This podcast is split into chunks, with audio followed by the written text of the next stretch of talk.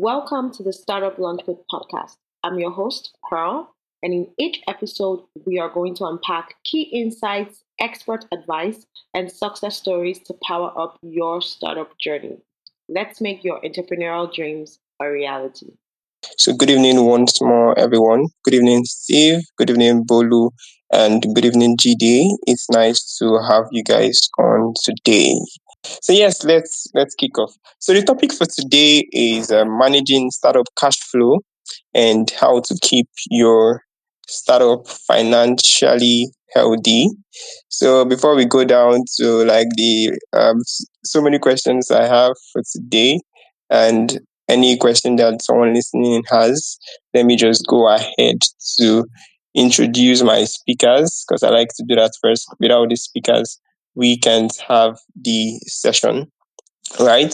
So the first speaker I will be introducing is Steve Njenga. And Steve is an investment and transaction lead at Villgro Africa. He is a seasoned finance professional with over 15 years of experience in corporate finance, deal structuring, startups, and capital raising. Is a certified public accountant with a Bachelor of Commerce degree. He has held the position of a CFO in reputable firms and has worked as an internal auditor for a leading FMCG brand. Currently, he works as the investment and transaction lead at Villgro Africa, he supports emerging healthcare businesses in sub Saharan Africa. Steve is dedicated to community service, serving on school boards, and participating in charitable events. Thank you once more, Steve. It's a pleasure to um, have you on. Thank you. Yeah. So um, my next speaker will be Jide Aminu. So Jide is the Chief Financial Officer at Renmoney, a B2B slash B2C startup driven by the mission of empowering millions of underbanked individuals and small business owners across Africa through financial inclusion. With a focus on companies operating in challenging markets and stages, Jide proudly identifies himself as a finance professional with a unique aptitude for navigating complex business environment. Short and to the point. Thanks, um, Jide. It's a pleasure to have you on also. When I reached out, I was like really hoping you were going to accept. Uh, thanks, Elton. Appreciate it. Glad to be here. Thanks. So, yes, on to my next speaker, Austin Onele. So, Austin is the co founder and chief financial officer of Angels Radar, finance. He also works as the strategy lead at Universal Elysium Consortium.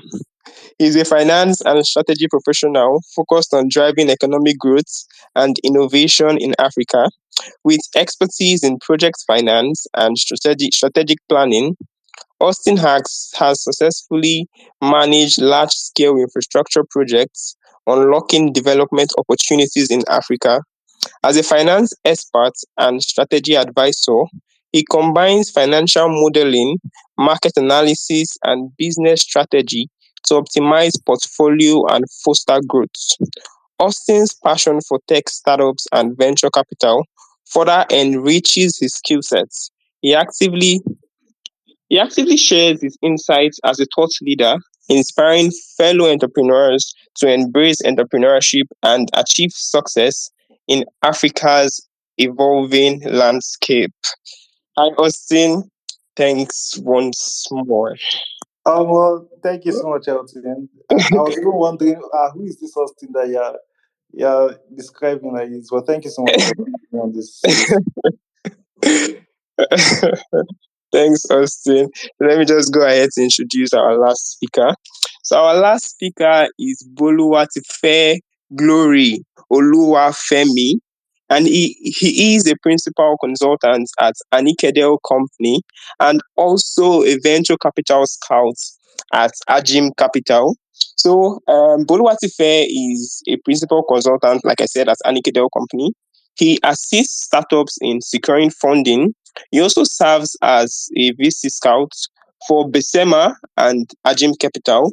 His achievements include being an inaugural fellow of the Dream Venture Capital Investor Fellowship Program, and a judge for the Global EdTech Cup competition.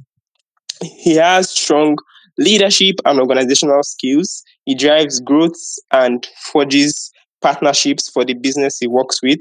And Boluwatife, lastly, is a highly motivated professional dedicated to community service and known for his expertise in innovation and creativity. Thanks, Bolu, for joining. I, I, I think I really have amazing speakers today. Thank you. Thank you. Yeah. So, yes, I've introduced my speakers. Let me dive right into my questions. Well, I won't just jump right in. I usually like to start with some sort of like an icebreaker question, right? And here's the question. And it's kind of an open question. I would want like any of the speakers to answer, but moving forward after like the first question, I'll kind of direct the questions more specifically. So the first question, how important is it for startups to learn to manage their cash and financial resources properly and effectively? So, any of my speakers want to help me with that? I can go. Um, short uh, answer is um, critical. Uh, without it, uh, you wouldn't survive, really. Um, if you want me, I can. For me to elaborate, I can elaborate more. Um, Please do. Yeah. The critical thing is uh, for a startup, um, without having to invest in any robust uh, uh, accounting or um, hire a CFO or financial controller, right? The cash balance at the bank is a key indicator if you're going to open uh, your doors tomorrow, right? Um, so, as a founder, uh, keeping your eyes on how much cash, uh, how much uh, runway you have is critical to your next move.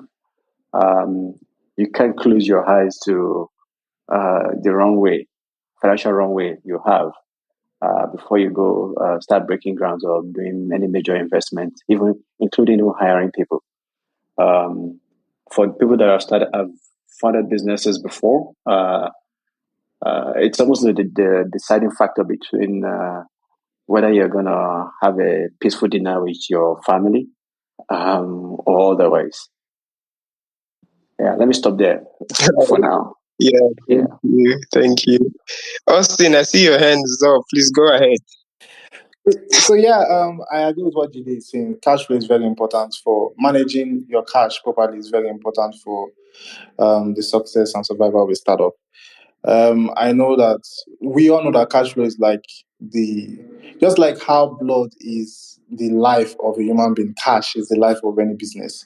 So, um, so it is important for any for for even the founders to understand how the cash is being um, um, allocated efficiently. It is important. Uh, um, I mean, I've seen cases where um, where, where a startup raise and the next thing they are thinking of, even without looking at getting assets, the next thing they're thinking of is um, trying to get um, trying to alleviate or trying to live well, um, get um, the desk phone or get just to go and chill and all that. So um, it is important that um, you the first thing you, you need to do as a startup when you raise even from family and friends, from debt or from equity, is to look at how to unlock revenue for you and and yeah, when you allocate that money efficiently, when you monitor and allocate the money efficiently, I think it's going to open um, up um, um, um, other revenue sources and options for you. So yeah, that is what I, that is what I'm trying to say. That um, learning to manage your cash properly and efficiently is absolutely crucial for the success of your business and its survival. All right, thank you, Austin. So um, before Bolu goes ahead to speak, Steve, I think I'm guessing you did not hear my question um, clearly. Sorry about that. So the question was, how important is it for startups to learn to manage their cash and financial resources properly? So Bolu, please, you can go ahead. Hey, um, yeah, thanks. Uh, so um, I believe cash is king, right? So, uh, and as um, Jide said, it's critical. You have to be able to know how you spend your money where your money is going, going, and how is it growing. So, um, for a company that will survive, really, unless you want to die tomorrow, for a company that survive, even individuals, for you to be able to like keep having money, you should be able to track how you're spending your money and how you are growing it as well.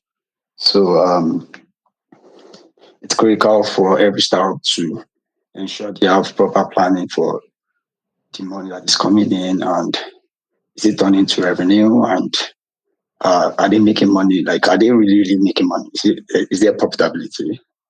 Really? Because I believe revenue itself is like like vanity. Um, the only sanity check is profitability. There, are we really, really making additional cash from the money we are making?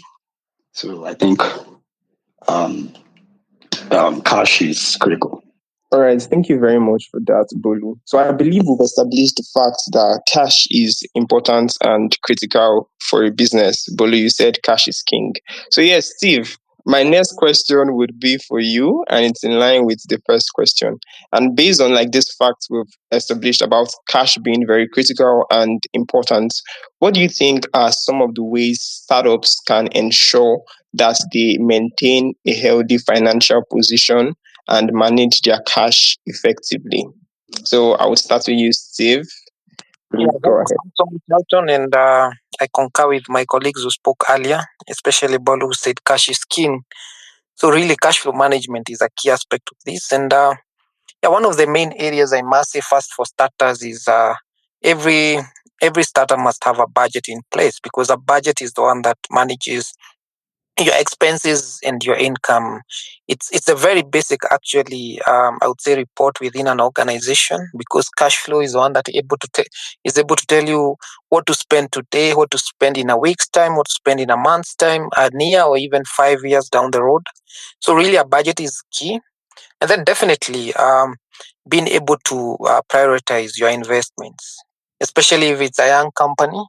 Then uh, I would advise you to be asset light focus more on reinvesting the money as opposed to tying your money into you know uh, what you would call like fixed assets. Um, for instance you know um, uh, people might uh, have seen founders who rush into say you know buying offices or buying cars for the founders or on a very expensive trip so i would say all those things sometimes it's good to manage them first ensure that the company is solid the company can be able to to pay for itself. And that's why also speaking of budgets also to have your projections in place because the projections will fit to the budgets. If you had projected for it vis-a-vis and and gone other days we used to say that you know uh, we, we budgeted for this yes we have to do it. No no no we i, I totally uh, resonate with the school of thought that believes in having a live kind of a document from a budgetary perspective because budget keeps changing uh, you know assuming you had a budget in 2019 then covid hits in then you know that means you have to be flexible enough you have to incorporate some some kind of cost you're not you're not foreseen or even your income may not come in as you had foreseen. So really it's always good to have that kind of a live document that you keep updating projections and the budget. And uh, the last one uh, i would say also is how to manage your your, your expenses. Again um, especially operational expenses and this could be in terms of admin expenses could be in terms of uh, even finance costs. Sometimes you find someone is incurring lot of cost on debt and the company is still young and you can be able even to manage your working capital as opposed to getting those expensive you know facilities like maybe going to borrow from a bank. So that limits your or even it eats into your cash flow. So yeah those are the key things i would say but i can add more down uh, at some point thanks so much Yeah, thank you, Steve. So you mentioned some very important things. You started with like the basic, like having a budget in place, and that's being very important. You talked about being able to prioritize investments, being asset light, and having in mind that um, your budgets can change as a startup. So, um, Austin, do you have something you want to add to what Steve has said? Um, yeah, okay. Uh, Steve raised very strong points, which I agree with. Um, um, he, he stressed the importance of having a budget. Uh, yeah, to add to that, I would say that um, you have to know what your budget or where where your money is going to. You have to know where the budget is going to be allocated to. Um, you, I mean, the, the purpose of money is it should be allocated to where it is very efficient. Um, this is finance 101. And so if if you are planning your budget, you have to know, okay, how can this money get something for me that can make me more money? You get um, so when, when you and okay, for instance, let's say um, um, okay, a startup that's um, a fintech now, and you've raised hundred thousand dollars. So uh, you, and the cost of getting a license is a, a um, an a MFB license is approximately ninety thousand dollars. If you plan your budget, you, you see that you're more like if you spend um, ninety thousand dollars to get the license, you are you're left with ten thousand dollars. It's not a very good bargain. So, um, in as much as it's going to unlock an opportunity for you to um, probably get um, receive funds and operate as a bank, but you um, it may not be a very good play for you. I mean, you may be shooting yourself in the leg. So I, I would say that you you can possibly look for a way you can you can you can partner and um, then um, judiciously allocate the hundred thousand dollars to where it can be very efficient, either in marketing, either in in branding, business development, or sales, whatever. So long as it will help you generate more money. And well, that, that cannot be the same case for a, a business that has raised five hundred thousand dollars. Now, when you have raised five hundred thousand dollars, you you know that um, you have the resources to get a, a, a license or a capital um, asset, um, like a a, that can that can require you to uh, give out um, a large sum of money to unlock revenue for you. So uh, yes, I agree with what um, Mr. Steve um, has um, clearly um, explained um, about the budget and the financial planning and, and monitoring your cash flow. But in under that budget, it is very important that you know where the money is going to. You know how it is how it can help you unlock revenue. That is very important for any startup because at the startup phase, yeah, at the startup phase, it is the phase that, in as much as you're experimenting, it is the phase that you have the potential to to grow. Yeah, it is it, it, it is a phase where you can grow fast. It is a phase where you can take the most risk, and it is a phase where if um, unnecessary risk can burn you, and uh, I mean. I know um, in in the in, in the current startup um, ecosystem, if you make a mistake, you can easily recover from the mistake. But um, I I feel that I feel that um, when um, when you plan effectively, when when you allocate, when you plan your budget effectively, you can um, you can weather the storm. Yeah. So sorry that I'm just rambling around, but yeah, that is just what I'm trying to stress: the importance of allocating your budget eff- effectively. Thank you very much for that, Austin. Thank you for stressing the importance of having the budgets, knowing where that budget is going to, and allocating the budget efficiently. Thanks so much for that. So I don't know if Bolu or Jide um, have anything they want to add, or we're good. I think I could just literally uh, maybe expand a little bit um, on uh, some of the points that the previous speakers highlighted. So when when you have limited capital, like uh, in the example that was used, like hundred thousand dollars, right? For a startup, right, you you're pretty much operating like a, like a kid in kindergarten or uh, primary school would work with a line graph, right? Trying to like follow the line uh, because you have a lineup of things, milestones you need to achieve, right, to get to the next uh, funding uh, gate, as you, you, you could imagine it. Um, so, what the budget does for you, I think uh, one of the speakers also highlighted that yeah, it's literally a guide for you, right? And as you start on the journey, you hit the first milestone, you think the amount of money, or you think the next milestone has to be the two two ahead, then you strategize and you plot them again and bring it closer. Okay, this is the next milestone I need to achieve. Because as I try to discover my market or find a product market fit, whatever it is you're trying to achieve. As you're getting closer to the reality of that milestone, you're saying that it's not as you have planned it. So you need to adapt. And when you're adapting, you're now able to say, okay, well, this how much cash or you're adapting, you realize that maybe you have two options. And out of the two options, there's one that is a low hanging fruit, which you think you can, your cash flows can cover. Then that's what you go after. Because maybe demonstrating that, I mean, achieving that will demonstrate to your shareholders or your potential investors that yes, you're making significant progress. And that will help you unlock the next funding. So from that perspective, the budget is actually a guide. Just think of it as a torchlight that kind of lights up your path as you move along. And if it shows that the path you're going is the wrong one, you adapt quickly, which is the, forecasting. Right? You quickly readapt the budget and go in the right the next direction so you can hit the next milestone.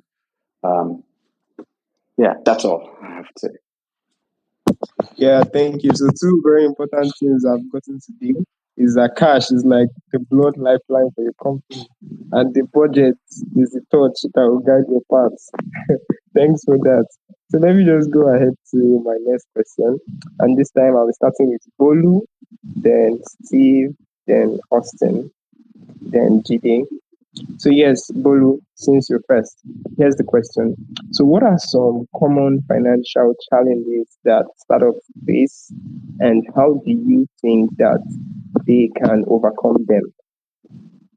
Uh, what you mean common challenges? Just like general challenges, right? Okay, let me remove common. So what are financial challenges if you startups face and how can they overcome them? From just from your perspective. I would just want to hear, hear your thoughts. I don't want to limit your answer. Okay.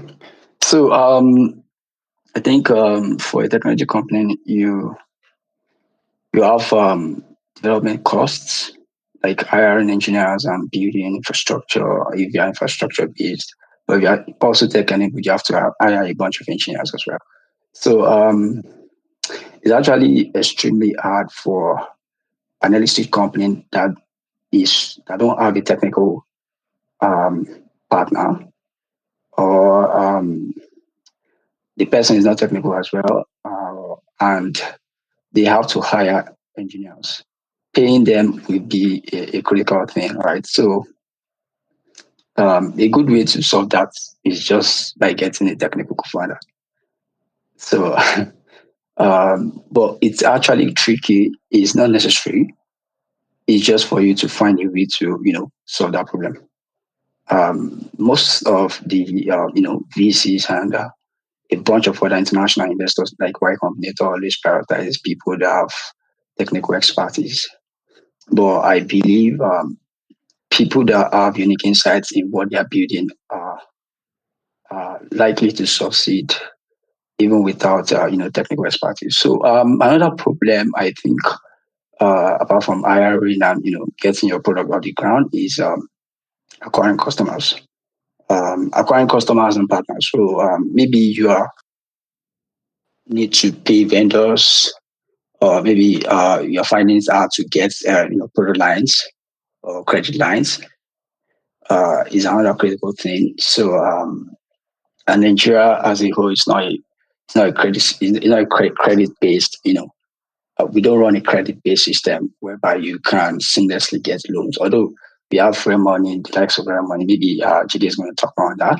So um, um, getting um, some of the things that will be needed in terms of uh, you know cost of goods sold or cost of service or, or critical things that could help you move your company forward is something that is, is a critical financial challenge if you don't have money. So you should be able to like look for a way to, you know, get people or maybe negotiate with vendors and find a way to, you know, get those problems solved.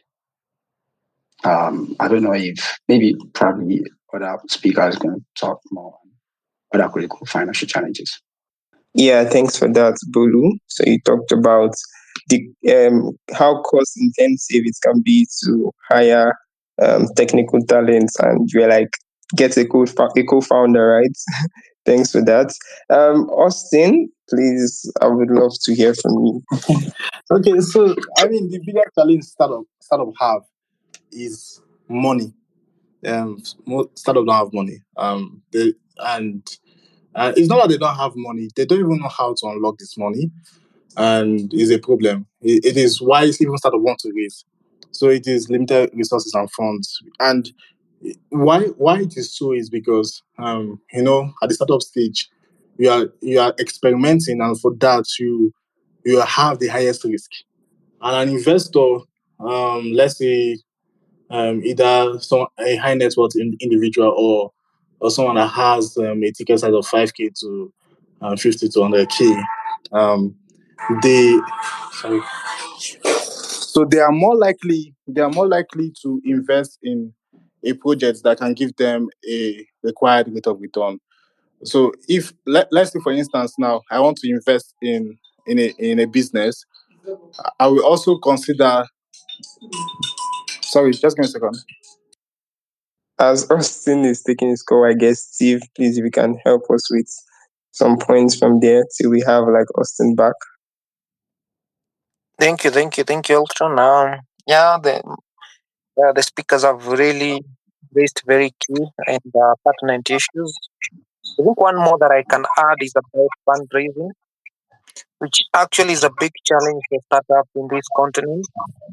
You find uh, maybe a startup that is struggling to raise whether it's debt or equity, and uh, you know it takes longer than anticipated. As well know for those who have been trying to raise or for those who have gone through the fundraising process, sometimes it's it's very unpredictable. Sometimes the investor takes longer than anticipated, and yet you have commitments. You have uh, probably uh, you had tried to. It, it was part of your projections that you needed some injections at some point down the road. So really, um, that struggle of fundraising is a huge challenge for startups in this market. They try to navigate and they try to. Sometimes even uh, it takes longer even during due diligence, and you have no control over it. Um, and and another point maybe I should add is about um, uh, the currency. You know, depreciate the depreciation of the of the local currency. Like now, assuming you are you are you are based in Ghana, right now we know how the the cedi is, is facing a hit. So you can imagine for the startups there. I know one startup based there that um, that was funded in US dollars, yet it's it's um, you know uh, recognizing its income in uh, in cedi. So you know to repay back that loan is a challenge. Even to navigate even the local market in terms of uh, you know uh, break even in, in terms of revenue uh, versus your expenses. So really. And those are challenges that even not just in in in in, Ghana, you see in Zambia, currently even our currency here in Kenya has is getting a hit. You know, you can imagine someone who borrowed when the dollar uh, the dollar was at hundred. Right now, the dollar is at.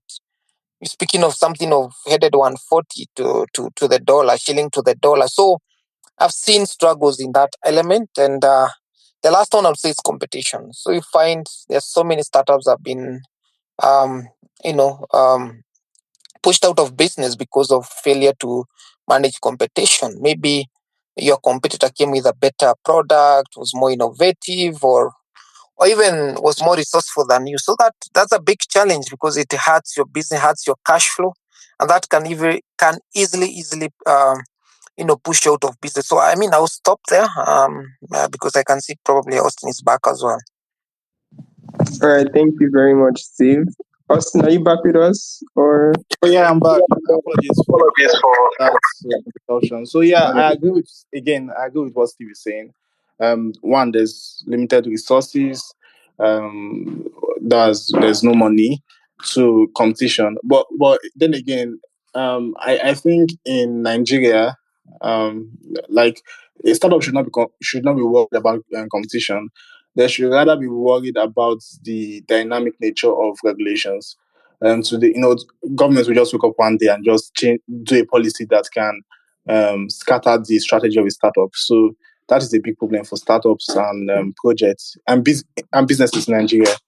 Three, um, I would say um, um, there is there seems to be lately I've noticed that there seems to be lack of synergy between what the startup wants and what the users want or the customers want. So okay, startup is um, a startup a business. I don't a business is um, the the people we we intend we tend to build um, a product based on what we think our users want, and our users, even the most smartest, the most intelligent of our users, and um, it, it, when they're interacting with our products, they they are like children. So um, if we are engaging with, with our users, uh, we should, um, I don't know, stoop to their level, like treat them like children. Um, not, and that's why, like, I mean, there's this particular startup I really like. That's PiggyVest.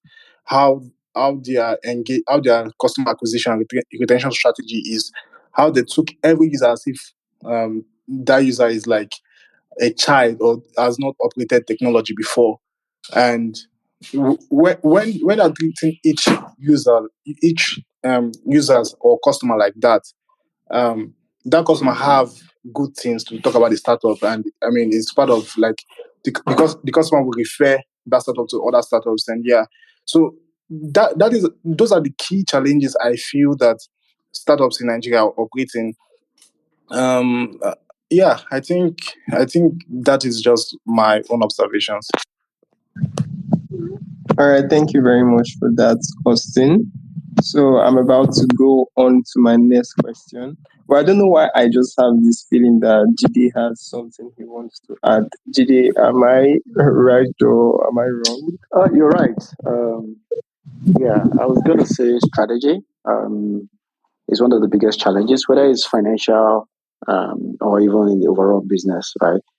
One of the things that I noticed that a lot of uh, African startups struggle with is strategy, and strategy is quite broad, right? Um, people, uh, I've seen a lot of startups that will blend the ev- economic environment, the government policies, but from the get go, they didn't even have a they didn't have a business. What they had is a uh, there's an arbitrage opportunity, and they try to build a company around arbitrage opportunity. I've also seen cases of businesses that have uh, a product, right? Um, and they try to build a company and raise funding around the product. Uh, look, from anyone that has gone through any of the um, sort of innovation management programs will tell you that those are set out to fail right out of the bat. Unless you have a funding lifeline, the industry which you're operating is one where there's a, a long longevity of funding, and you can go ahead to you know innovate and innovate, and maybe after ten years you have a breakthrough like we we have with AI now, right? And you can now monetize and build a company around it. Uh, a lot of these startups, a lot, are built around arbitrage, are built around um, uh, products, a single product. And when they eventually fail, uh, usually uh, maybe after Series A, they can raise Series B and eventually go quiet. Uh, some of the funding, um, crowdfunding platforms that we we saw in the market in the last four years, they're in that category. Those are all products that could have uh, been sold to, say, a PiggyVest, so they can, you know, you collapse your product into Piggy because you expand PiggyVest as a portfolio. As the founder of that product, yeah, you get some equity, right? Um, if anyone knows a company called Pathian, um, they have a product called I, I Invest, right? They're literally aggregators of, you know, products. So yeah, it's all boils down to strategy. From the get go, if you set up your strategy, say, okay, what I have is a product, I'm going to grow it. Yes, I'm going to incorporate a company around it. But as soon as I get critical mass, I get an offer from a big company that is willing to buy it and collapse it as a product into their portfolio, I let it go. Right. But I've seen a lot of founders say no, and they drag and drag and drag to the point where um, they can't raise more funding, then they die. Then we blame the government and the harsh economic environment. If you know right out of the bat that your strategy, uh, what your strategy is, that you know that this is just a single product, it's going to it has a lifeline of 18 months, then you need to be working on a second product. Uh, there are examples of startups in Nigeria today that started as a single product company and quickly expanded by setting up an adjacent startup to extend the lifetime of their company because the first one will die a natural death if you don't move quickly. So it all boils down to strategy. Whether it's how to raise capital, it's still strategy. You have to strategize. Who are you taking money from? Right? The person you took, HNI you took your seed from, right? Or your pre-seed. Can they follow you into the larger round? Right? If they don't follow you to the larger round, how are you going to negotiate with the guys, the wolves that will come on the larger round, that will price you out? So everything for boils you know, from day one, you craft a strategy, this is my nature of my business. This is industry. This is the type of money that can support the longevity that I need to get to, you know, break even or self financing. So you know, however you look at it, right? Um, every founder need to uh, take a step back and really craft a strategy. Yeah, and a solid one, even to defend yourself against the government when government policy comes. Right, it's part of strategy. If government wants to shut down the internet, what's my backup plan? Right, those are all strategies. We've seen. I don't know if anyone remember those companies, Eskimi and the likes, uh, or um, Bees MP3, where we went back then. We used to download MP3 files. When government shut down the .nl business, the next minute they're moving to .de. When government of Denmark shut down the .de, next minute they're moving to NZ, right? These guys already built a strategy around government. Say, if you want to shut us down, we're going to move. And I always refer people to classic Uber case. Uber started as Uber cars, and the California government tried to shut them down. No, San Francisco city government tried to shut them down, shut them down. But guess what? They collapsed Uber cars as a as a company and registered Uber Inc. And that's the Uber that we all know today. Because they built a strategy around fighting government all over the world. Till today, Uber is constantly fighting government all over the way and, and all over the world. And if you go and look at Uber headcount, they are very heavy on Harvard uh, lawyers, very heavy on Yale lawyers, very heavy on Cambridge lawyers to help defend the business, defend the strategy. So again, uh, that's just uh, some prominent examples. If you look closely, closer to home, you'll find so many examples of stuff like that, right? Even our classic MTN. So yeah, it all boils down to strategy for me. Yeah, thank you for stressing on the importance of strategy. I, I like the way you started that um, governments can change regulations, they can change policies, but it's important for startups to have the right strategy.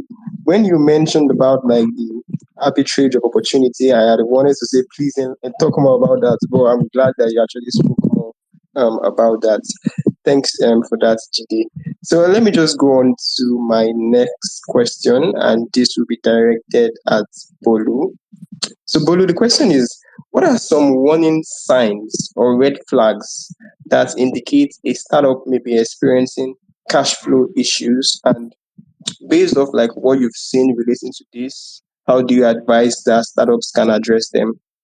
Um, for a startup, um, okay, based on my own experience, I've seen a lot of startups that are always like kind of like um, they they document they they doctor their books like they, they lie a lot. So for them to raise next round, they have to lie another lie, right? So okay, um, I've seen I seen I've seen a couple of them. Even some of them, they will still use that you know doctored books to get into accelerators and stuff.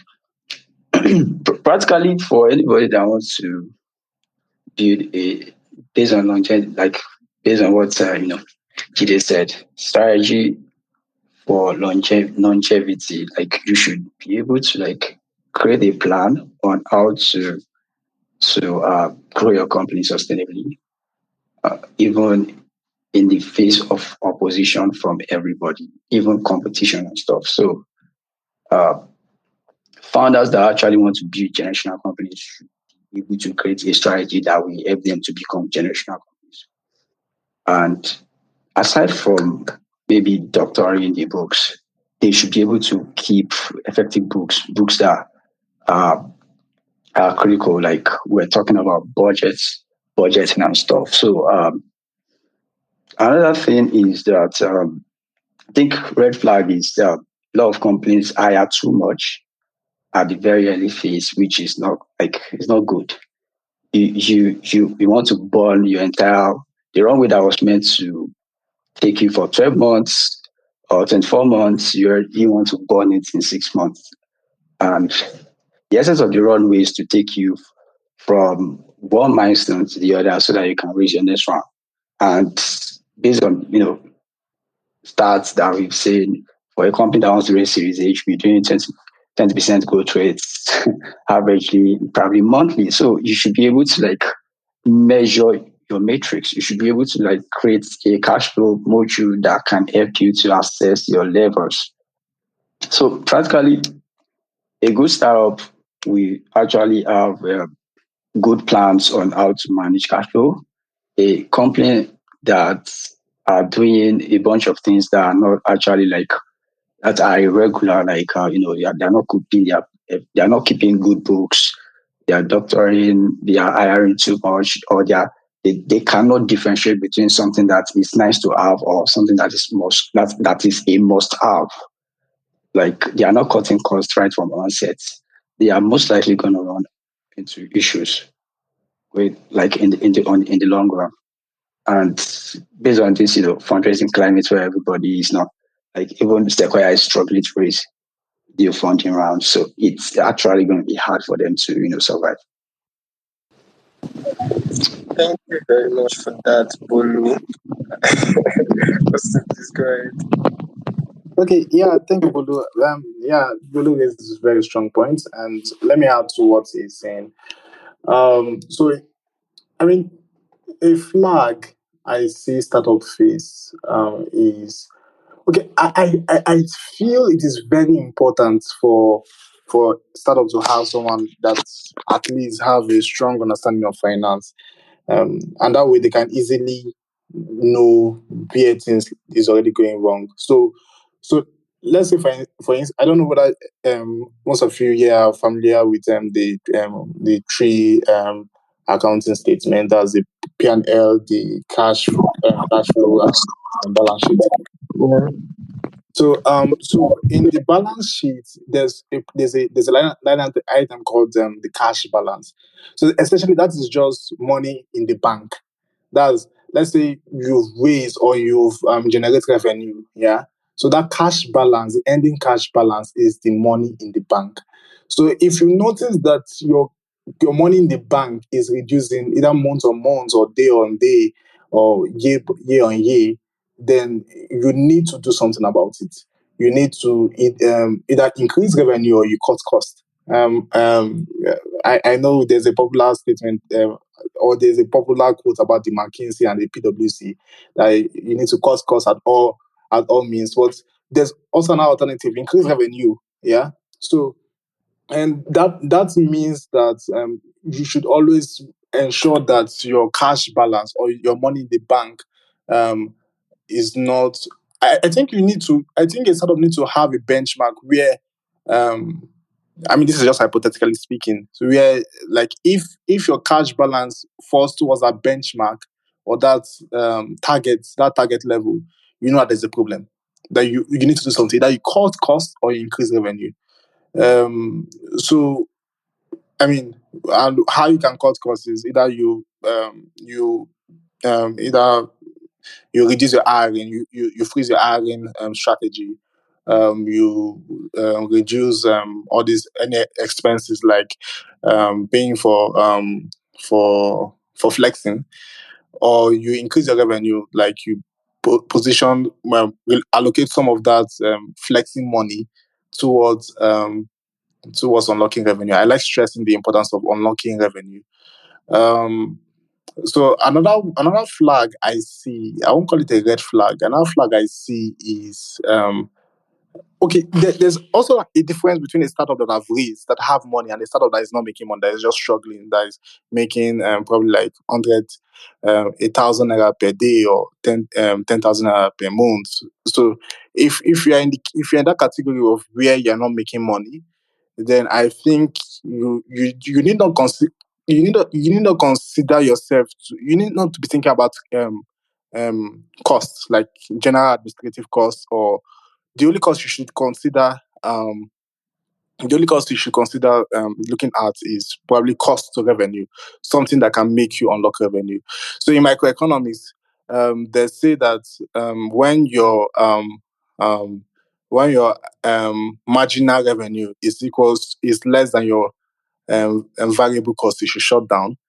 What variable costs mean is like cost of probably um, the selling general administrative costs like salaries and staffs, uh, um, um, utility costs, uh, marketing, branding. So if if the revenue, if your marginal revenue, if let's say you're making ten thousand naira monthly, and your cost is fifteen thousand naira monthly, that's month on month, um, then you should consider shutting down because how because you're not even thinking about even the fixed costs. The fixed costs are probably like um, cost of um, um, I, um, I don't know. I don't know what the fixed cost for for okay for for, for an entertainment business. The, the fixed cost like cost of getting a tutor. That's the fixed cost. You need that cost to um sorry for for for edtech. You need that tutor cost to make you money. Um, so you need so if your marginal revenue is less than fixed cost, less than your fixed cost, it means that I mean there's still hope for you. What you just need to do is just um, allocate some of your marginal revenue towards unlocking more revenue to be higher than the fixed cost. However, if your marginal revenue is less than that variable cost, you get it means that there's a problem and you need to shut down in the short term. So, um, and I've stressed it in my first point. One way you can know that is you, I think you need to have a benchmark let's say we are making um, 100,000 a month and your variable cost is 50,000, you now say, okay, if my if my revenue drops to like 60,000, I, I know there's a problem. I don't want to let my my rev- my let my cost my revenue be less than my um, variable cost. So essentially, that is just. I mean, that, that's from the finance perspective. Um, I, I, um, I, I am I, I, I may not be um, giving all the full picture. But if, uh, as a finance person, that's what I typically look look out for, especially if I'm looking at a startup or looking at a project. I look at okay, if the marginal revenue is less than the variable because there's a problem, can this startup have does this startup have the possible the potential to increase that their marginal revenue? So that's what I typically look at for. All right. Thanks for that, Austin. You had made mention of if your marginal revenue is less than your variable cost, based on macroeconomic theory, the company should shut down. So I think this kind of leads to my next question because I'm still trying to understand that. And Jide, I don't know if you'll be able to help with that. So the question is um, how can startups balance the need for investing in things like, let me say, growth marketing for things they want to scale up quickly um, while trying to maintain a positive cash flow, while trying to be profitable? Ah, that's my favorite uh, subject. Um, um, yeah, look, I, I, think for for a startup, I would um, I always advise uh, startups founders to find a growth anchor, uh, especially when you're in your early stages with limited cash. Um, not a marketing person, um, because marketing people tend to be broader. They, they always think about the brand and you know uh, some culture elements. But a growth anchor, if that's what you really need at that point, um, that's what you should focus on. Um, I'm not a big fan of vanity spend. Um, as you, if you look around the market here, you won't see even Renmoney. We don't do vanity spend. Um, a lot of our competitors, uh, you know, two years ago, last year, for instance, um, you know, you see billboards everywhere. They have ambassadors all over, all over the place. Um, very vibrant on social media. Um, and all of this spend have no relationship to your P&L, right? Uh, yeah, it strengthens your brand. People know your brand. Um, if your brand does not last, what's the point of a strengthened brand, brand that you can't push product into market? Right? So um, from that perspective, I always recommend for startups to stay away from vanity at the start point. Uh, from I know it, it's really hard to do for a lot of Nigerian companies because uh, there's a um, cultural element to it, right? If you're not making noise, you're not known, you're not chilling with the big boys, uh, people don't reach you. Uh, but really, depending on your nature, nature of your business, from our perspective, right, what we do primarily is give out loans and we take money, um, take deposit. Um, people that we want loans, they don't need an advert, right? The need for the money will remind them of Renmoney, right? Uh, the fact that you need money, you just know you have to uh, go on Renmoney website or go Google and say, where can I find quick quick money? And Renmoney will pop up, right? Uh, because we've been here longer, and that's the benefit of SEO that we have, right? Uh, and the guys that are looking for high yield return on their money, it's the same thing. They're looking for where to place money. And people tend to know how to dig around. There's always, you know, where do I put my money? Right? Uh, between uh, the Ponzi scheme and the crowdfunding platform and the banks that offer the lowest return. There's a middle hotspot, I mean, sweet spot, where, where is where most of us fintech come to play. Then it becomes a spend for competition amongst our peers. Um, but for the guys that are pretty early stage, uh, behind the journey than where we are, uh, again, using Renmoney as an example, there's a bit of spend you have to make, right, to be visible, to be known, to get your credibility, um, because that's what it is for a financial service player. It's credibility. Uh, is to spend in the right place to get credibility. Um, I, look, I like Burna Boy, I like Davido, I like all the popular artists, right? But how? What's the correlation between me signing as a superstar, a celebrity, and my P&L? Really, I have seen zero correlation. And with the result we've seen from some of our competitors, right, it's also proof to the fact that those things don't help your situation. Um, you know, uh, Chipper Cash, I think, has Burna Boy. Um, the company has, the valuation has been tanking literally per hour, right? Um, maybe they achieved their purpose in the market, but yeah, the valuation that they, they received that was last public, right, is being discounted by over 90% from what I gather from the from the industry. Um, but again, uh, and that's the danger of uh, marketing because you start to encroach into, yeah, I want to hack my growth, I want to acquire users, I want to you know troubleshoot my revenue, and gradually you, if you do not pump the brakes, you find yourself, you know, in the vanity region, spending a lot of dollar value that has no impact to your bottom line. Uh, another anecdote I can just drop is, you know, I did the work for one of the e-commerce startups uh, back when they were, you know, they were in their prime. Um, and one of my first recommendations is stop spending on marketing. And this company was spending about 50 million every week on marketing. Stop spending every week. Every week. And this was like 2014. And we stopped spending First week, no impact to traffic. We're still getting the same traffic on the on the bottom line. Conversion was same, nothing changed. Week two, week three, week four, nothing changed. We stretched this all the way to nine, um, three months. Nothing changed. And I saw we've been burning 50 million weekly for years because it's hard to really measure. But people, the fear of not of stopping is what up. But because I was new, I didn't have all the history. I just said, hey, stop. And literally, we stopped and there was literally nothing impact to the book. Right? Um, yeah. So those are some of the examples, right? The pit, pit, uh, you know, traps that a lot of startup startup get into. So for me, fundamentally, anything that looks like vanity, you know, I, I don't even support it to start with, unless somebody come with with um, quantifiable metric that justify why you should.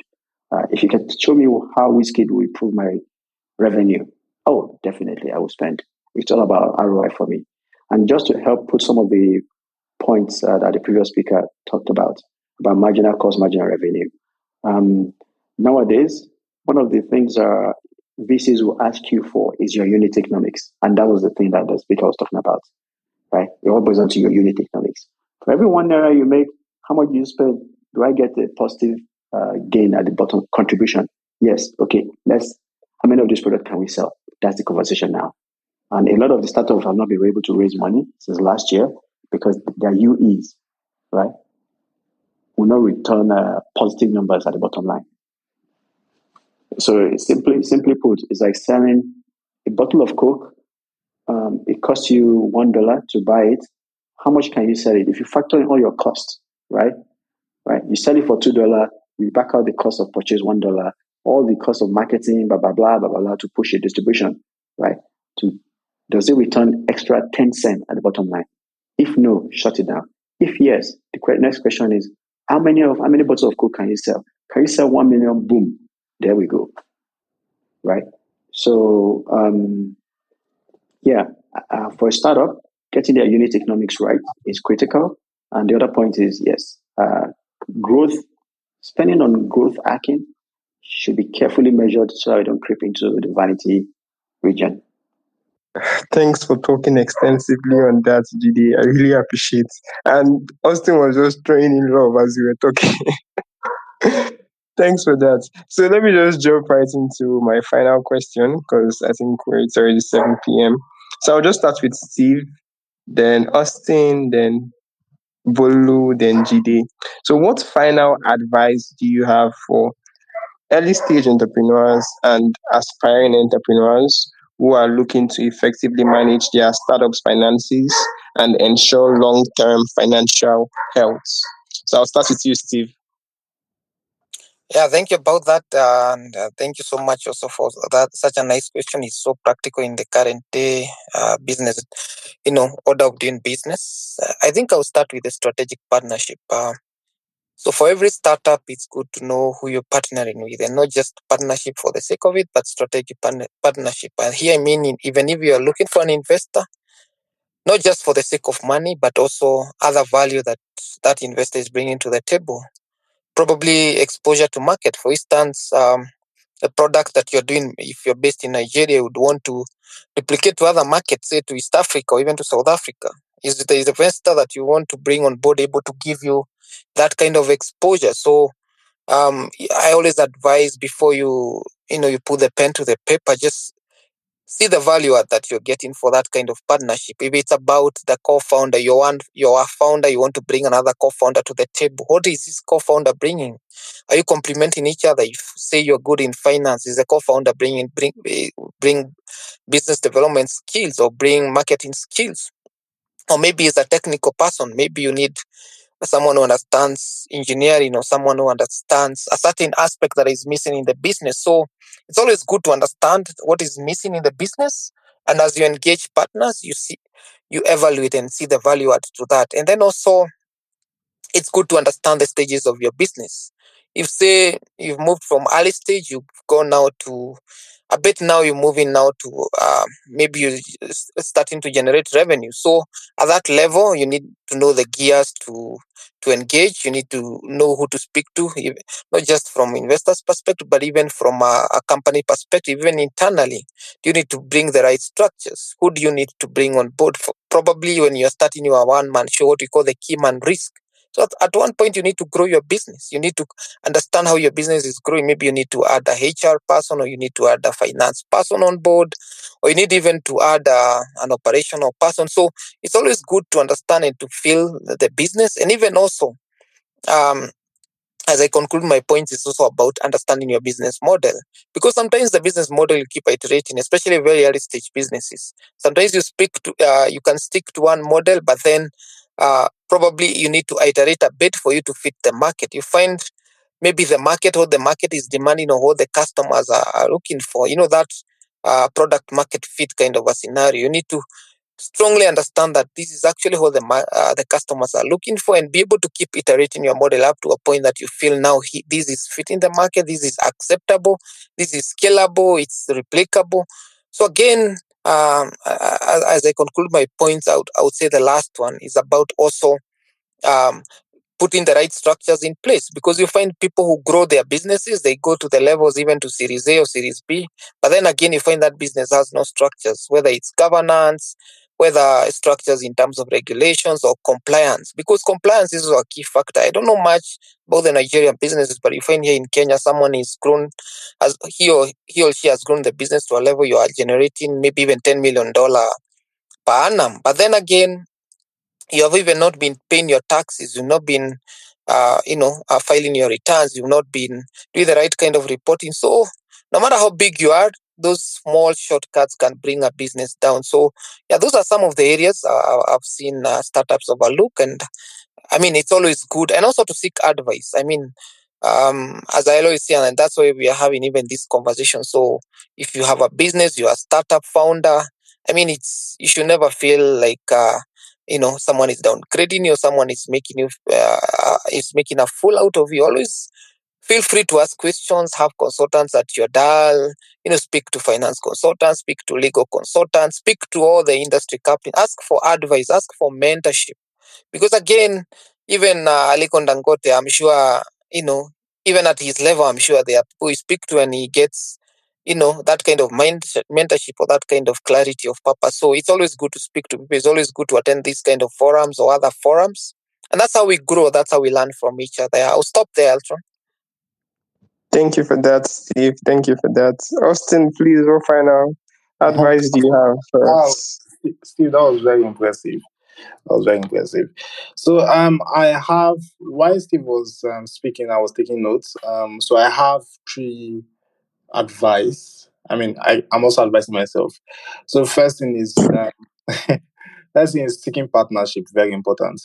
That is very either either probably technical partnership, um, strategy partnership. So okay, um, any any partnership that can make you take you to where you should be because at the early stage you don't have money so what you need is partnership to take you to where you should be either um, in terms of finance either in terms of government um, um, venture capital um, whatever that partnership is very important um, second thing I would say is that you should understand your customers. Understand them in such a way as if they are your babies. Um, because one, at your early stage, they are your first stakeholders. Um, one one company I like recently is this Payday um, by Favor. Um, yes, we may understand that there's a lot of fintechs um, in the ecosystem, but what Favor is doing, um, he he understanding I, I, would say or maybe I'm biased, but I would say to to some extent he understands um, his potential users and he's playing to their vanity. Let me let me use that phrase vanity. Um, let me steal that from Jide. Um, so yeah, I, I, think um, startup needs to understand their customers as, as if that as if they are um, because they are their first stakeholders. Yeah. So if you also want to raise um, if let's say possibly you've um, you've been spending from your resources and you want to raise external capital, um, you need to try and understand the mechanism of that raise, either in finance or growth or legal or like uh, yeah, you need to understand the, me- the mechanism. Um, that way, you, you you have you have very positions to um, I mean, you you know what you're doing, and what, that is one thing that is notable uh, amongst um, successful entrepreneurs is that they under they try to understand their business as if they themselves are are kids. So, in as much as you're growing and you're learning, like you try to understand um, um, your business or or the mechanism of any anything. Then last, my last point will be um, if you want to raise, you need leverage. Let me take this because um, two weeks ago I was in Lagos and I I ha- I, I met with um, the executive director of Lagos Business Angels Network and um, and the chairman of AIICO Insurance. And they stressed to him, they stressed a lot of things, but the, the, the, the, the thing that stood out for me was they were talking about the importance, I mean, for wealth creation, they were talking about the importance of leverage. You need to build if you're building a product, you need to um, create a leverage in such a way that you do not need, like, you you want support, but you do not need support. You get you need to have that leverage, that cap- capability that you want support, but it, it is you're not desperate for that support. So yeah, those are my four, I say three advice, but those are my four advice for startup. That I'm even advising myself to. Yeah, thank you so much. Thanks, Austin. Thanks, Austin. Thanks for sharing that. Bolu, please, I also want to hear what you have for us. Okay, um, yeah, thanks for the opportunity. So for me, I think any startup should be able to hack distribution model uh, effectively if they want to really scale. So um, just like um, what everyone has said, from payday to what Jide was talking about regarding a company that was born in 10 million every think 10 or 50 million. So primarily what I'm saying is that you should be able to understand your customers closely well. Maybe you write a user persona, right? Um, try to know exactly who your customers are, know where they are, and be able to go there, right? So I can give an example of a startup that um, I know of. So um, we are trying to launch a program. So we just a simple, you know, WhatsApp message. It was actually an engineering fellowship with a single WhatsApp message. WhatsApp message, they were able to acquire almost 400, you know, fellows within 10 days of application and across seven countries in Africa without any marketing or publicity, without any website as well. So um, how did they do it? You were able to leverage, you know, various engineering, you know, networks, um, at the likes of um, um, art, art school and all of that. Like all of those communities.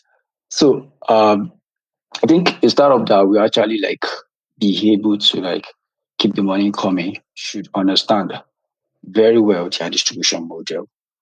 Uh, and distribution models are going to be unique, right? So um, another thing is to understand the correlation, as Julia said, like um, you should be able to understand how your initiatives, your products relate to your revenue.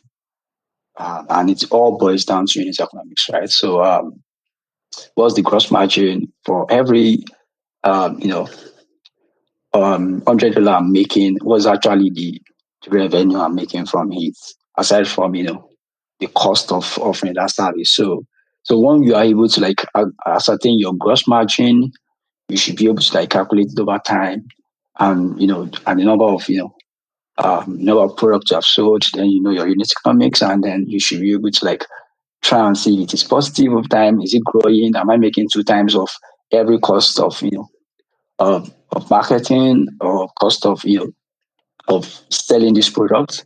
So uh, unit economics is critical. It's fundamental. Everybody should know it. Even it will help you to um, enhance your operational efficiency. Like uh, maybe there's an example of a company I wanted to give actually uh, there's a company in Atoms. It, it's a uh, you know sneaker uh, baker in uh, New York City. Um, so that company has literally less than six months of runway, and they were literally being advised to just just wind down. You guys just close up. So, um, but they actually created strategies. They created a, a cash flow module that can help them to better assess all of the financial metrics. They want to really know what their company stands in terms of gross gross margins and all of that. They talk to all the team members. We need to cut costs. We need to let go of all the nice to have and all of that and ensure that we keep costs to basis.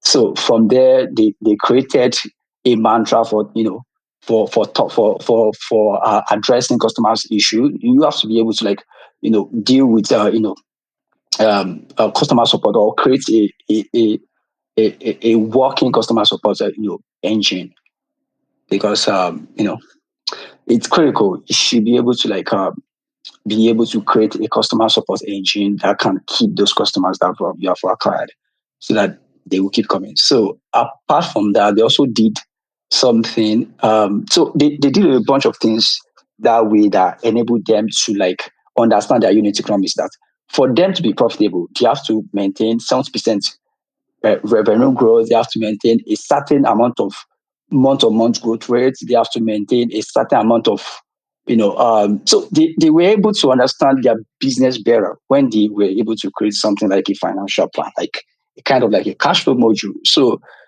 I think every business needs needs needs, needs that for them to sustainably, uh, you know, grow their cash cash flow over time.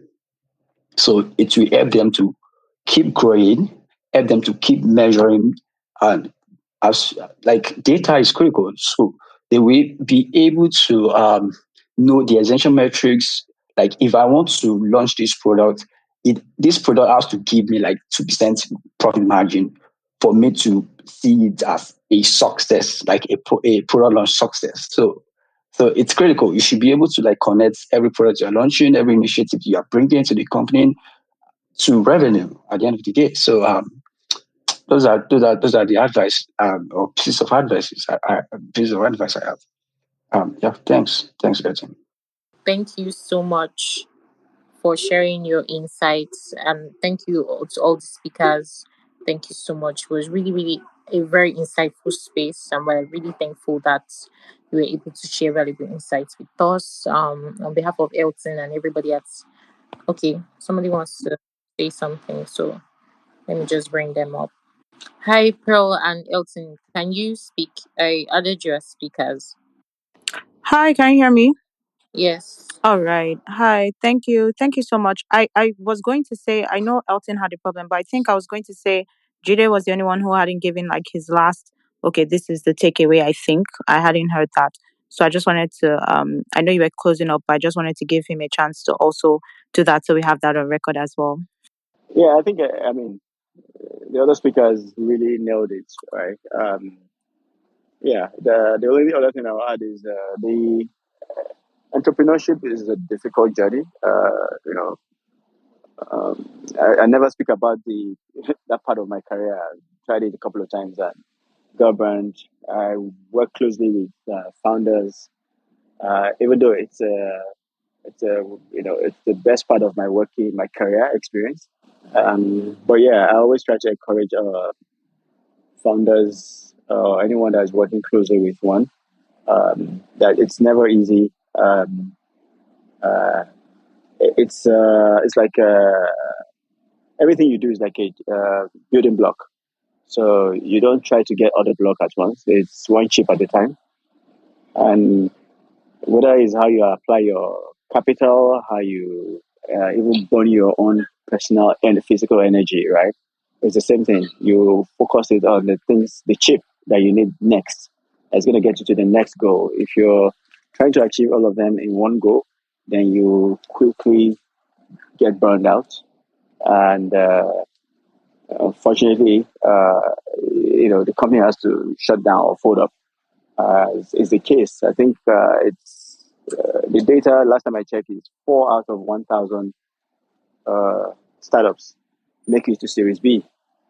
Um, so it's critical that yeah everybody is working with that at the back of their mind, knowing fully well that yeah I'm trying to be one of the four out of the 1,000 that will make it to Series B, and maybe you know uh, the, the, ratio even gets narrower as you get closer to say IPO.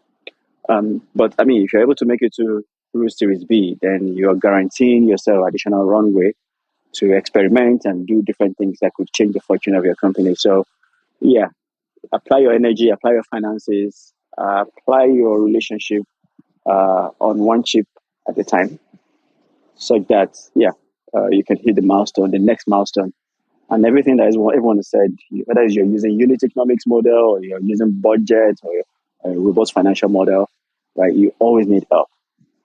Seek counsel from experts. Forums like these are very, very helpful. Um, you always come across people that have had series of experience. Then the last part is you have to talk to the people that have failed. Typically, humans we always get attracted to the things that are successful. Um, we want to talk to founders that are successful, uh, so we can learn how they made made it. But we often do not speak to the guys that that failed, because the difference between the guys that made it and the guys that failed, you'll be surprised is very very tiny little factor. Unless you speak to the founder that has failed, right? The successful founder didn't know about that factor. It's the founder that failed that knew about the fact That this is the reason why I didn't make it. So I tend to speak to people that fail more often than people that are successful. Uh, that's my recommendation. Thank you. And it's been a great opportunity being here. Thank you so much, Jide. That was so great. And thank you, Bolu Watife. Thank you, Austin. And I know Steve dropped off, but thank you so much. I've been in the audience, I've been taking notes. You guys really just like brought a lot of value. And I know that the founders and um, different people who are going to listen to this are going to get so much value. It's one of those on cool things to talk about, but it is so important for the life of um, the business. So I'm so, so happy to have been here and learned from you guys. And yeah, thank you so much for joining us today. And on behalf of Elton and I, thank you so much. So have a great um, night, guys, and we'll see you next time. Bye. Thanks for tuning in to our podcast. If you found value in today's episode, you can find more at gotlaunchpad.com. Stay inspired, stay innovative, and keep building those dreams. Until next time, bye.